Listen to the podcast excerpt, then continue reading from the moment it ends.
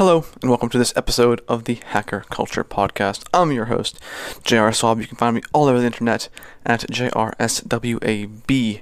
That's Mastodon.social. That's Twitter, if you still use that. Where else am I? That's pretty much what I do. Mastodon. Yeah, hit me up there if you want to talk. Anyway, this is the Hacker Culture Podcast, as I said previously, and this is a show that I put out almost every Monday. I say almost because sometimes I just don't get it because I'm sick or something. I don't know. I had a sinus infection a few weeks ago and I didn't get a podcast out. But it is almost every Monday. That's the goal. Have it out every single Monday so you know where to find something interesting about technology. Interesting in a way that's not like just about one thing. Like I'm not talking about some new Android game that has like two buttons you push. Ah, screw that. I'm talking about cool things. Things that are really interesting. And today, we're talking about a, I guess I'll call it a note-taking application. So, maybe a month ago now, on my blog, maybe 2 months ago, I wrote about apps that I use to take notes, or have used. And back then, someone said, hey, you should check out Notion. I said, okay, whatever. Looked at it, I was like, meh. I use a bullet journal. I don't need to do all this. I don't need all this extra stuff. And then, like, a week ago, started playing around with it. And, it's pretty good. So let's get into a little bit of this. This is also a blog post I wrote on my blog at jrswab.com. So, as those of you who listen to this podcast, you probably know that I love notes. I like writing. I like storing my ideas. And I use a bullet journal for most of these things. Typically, it's just my day, like what I have to get done. That's the most common thing I use a bullet journal for, but occasionally I use it for other things too, like write down a list of things or whatever, but it's ended up being just like my to-do list every day, which is fine. I don't know. I like writing. I like the fountain pens. I like the feel of the pen on the paper. It's super cool. And this is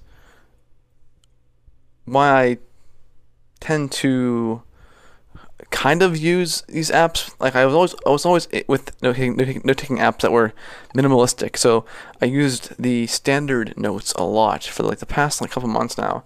I like it because it's open source, it's encrypted, it just does what you expect to do. It takes notes, right? Like that's what it is. It's Standard Notes. But I realized you can only do so much with that. And it's basically from all my blog posts, because I'm not going to write my blog posts in my journal, because I type up anyway, and that's kind of a waste of time. So I needed a note-taking app, and when I first started doing all this, I started using my Nextcloud instance, and there's a note-taking app within that, and it's fine. It's not a problem, but it's not what I really wanted to use. Then I started using Simple Notes, and that was like more what I was looking for. But then I heard about Standard Notes, and I was like, this is super cool because it's encrypted by default, and I like encryption. And, keeping my data is kind of important to me. But the problem is I started trying to use it in a way that isn't viable. I couldn't make, I call them a notebook. I mean, Evernote has, the notebook system, which is this is a thing. It has all these other things in it, categorizing it. And I couldn't do that. So I was browsing YouTube at the end of an evening, relaxing, because there's a lot of stuff on YouTube I like to watch. And I came across a video about note-taking applications by a guy who does a lot of productivity videos. I can't remember what the channel's name is, but I think it started as a how to study kind of thing, a college thing, but he does all kinds of stuff now. Anyway, that's beyond the point. And then it's in this app, it's in this video that I heard about Notion again. So I was like, okay, let me go check it out, because I remember hearing about this before, but I don't quite know much about it because I haven't touched it. So I looked it up and reading about Notion, and I was like, "What does Notion trying to do? What makes this different than Standard Notes I'm already using. And this is what their Notion says on their website. It says, we want to break away from today's tools and bring back some of the ideas of those early pioneers. As a first step, we are blending much of your workflow into an all-in-one workspace. We're on a task list, a product roadmap, a design repository. They're now all in one place. You can even customize your own workspace from dozens of Lego-style building blocks. Solve your problems your way, bounded only by your imagination. I was like, okay, that's pretty cool. I kind of need this because like things I don't want to have to like longhand write in a journal. I kind of need a place to put this on the internet, or well, on my computer. It just happens to be internet these days.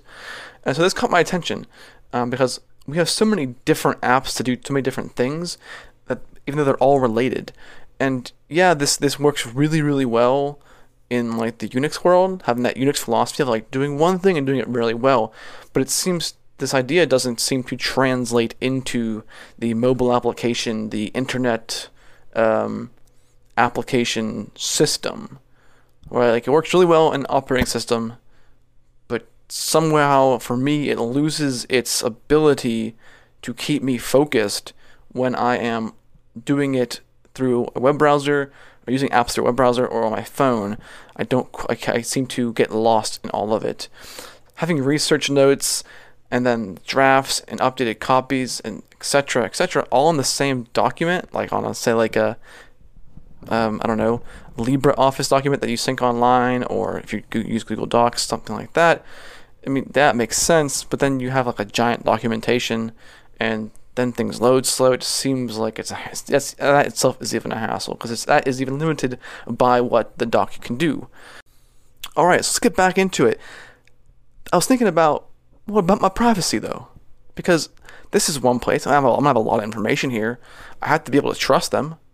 And then, so how private is it? I want my data to be encrypted by default. I want it to remain mine by default. I don't want it to be sold for profit. # don't mind me, bro. I assumed all of these needs of mine, being so lofty on the nerd morality chart, that it would not be met by such an app like this. Common apps, newer apps that we've come across today, they just don't seem to care about privacy, security, keeping your data. They want to sell it. And after all, Notion's free, and technically free costs something. They have to pay for servers. So, what did I do? Well, I did what any privacy-seeking nerd would probably do. I read their privacy policy. Because, that's exciting, right? So here are some snippets from their privacy policy. The too-long don't-read version, or too-long didn't-read version, says this, and I quote, Notion does not own your data, nor do we sell it to others or use it for advertising. It's your data, period. I was like, what? Needless to say, this caught my eye. So I read some more. I was like, let's get deep in this, because that's a TLDR. It might not be very accurate. So under the Notion security practices, it says the following: SSL everywhere data is encrypted at rest in the cloud database, or the database This wording is strange. It is encrypted at rest in the database, cloud-based with a VPN that cannot be accessed over the public internet, except through our public-facing proxy servers, and they perform quarterly independent security audits. So, okay, I can deal with that. That sounds nice. It sounds like they're trying to make sure your data stays private. I dig that. And then they go into data collection section, and they said, if you wish to opt out of any data collection, please send us an email at this email address, or install a browser analytics plugin blocker. I was like, that's pretty cool of a company to say, yeah, we have all your stuff encrypted. The data we do collect, you can tell us you don't want it to be collected and we'll opt you out, or you can just use a blocker. I was like, okay, all right, that's very rare you hear that, at least from my point of view. I've read some privacy policies in my day. That's typically not in there, so kudos to Notion. So I was thinking, let's breaking this down a little bit and say, how can I use Notion? Because they seem to be in the right mindset when it comes to my data and your data. But what can I do to further my my ability to make sure that I am staying private, and make sure that extra metadata or whatever is not being collected and sold or whatever. So to further increase your privacy while using Notion, I recommend to use browser extensions, which I think I talked about before on this podcast. I use UMatrix and UBlock Origin. UMatrix is a very intense application, but you can block and unblock specific things, and of course UBlock Origin blocks trackers, ads, and all that stuff. Also, make sure to sign up with an email address and not use the auto login with the Google account, because I can't be sure what the login with Google is doing. So if you don't trust Google, then don't log in with that. I chose to use my email address because I always do that. But what's interesting is that they don't actually, when you use your email to sign up, they don't even make you create an email, create a password. There's no password. Instead, when you sign in to Notion the first time without cookies, or with cookies, or never, or whatever, they send you an email with a one-time passphrase that you then input when you sign in. So this will happen every time you log in if you delete cookies after each session.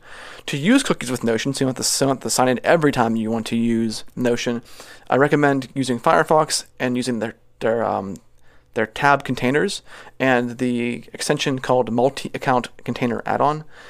This way, you can set up a container strictly for the Notion application, and it will not be able to see any other cookies that you save on your computer in other containers.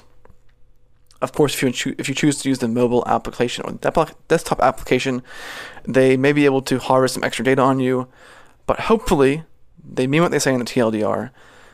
So if you're weary and don't want to trust them, then stick to the web app and use the Firefox containers, use uBlock Origin, use uBlock Matrix, and use the multi-account container add-on. I also recommend with those applications that you also install cookie auto-delete, and you also install the application called Decentraleyes. That's Decentraleyes spelled Decentraleyes.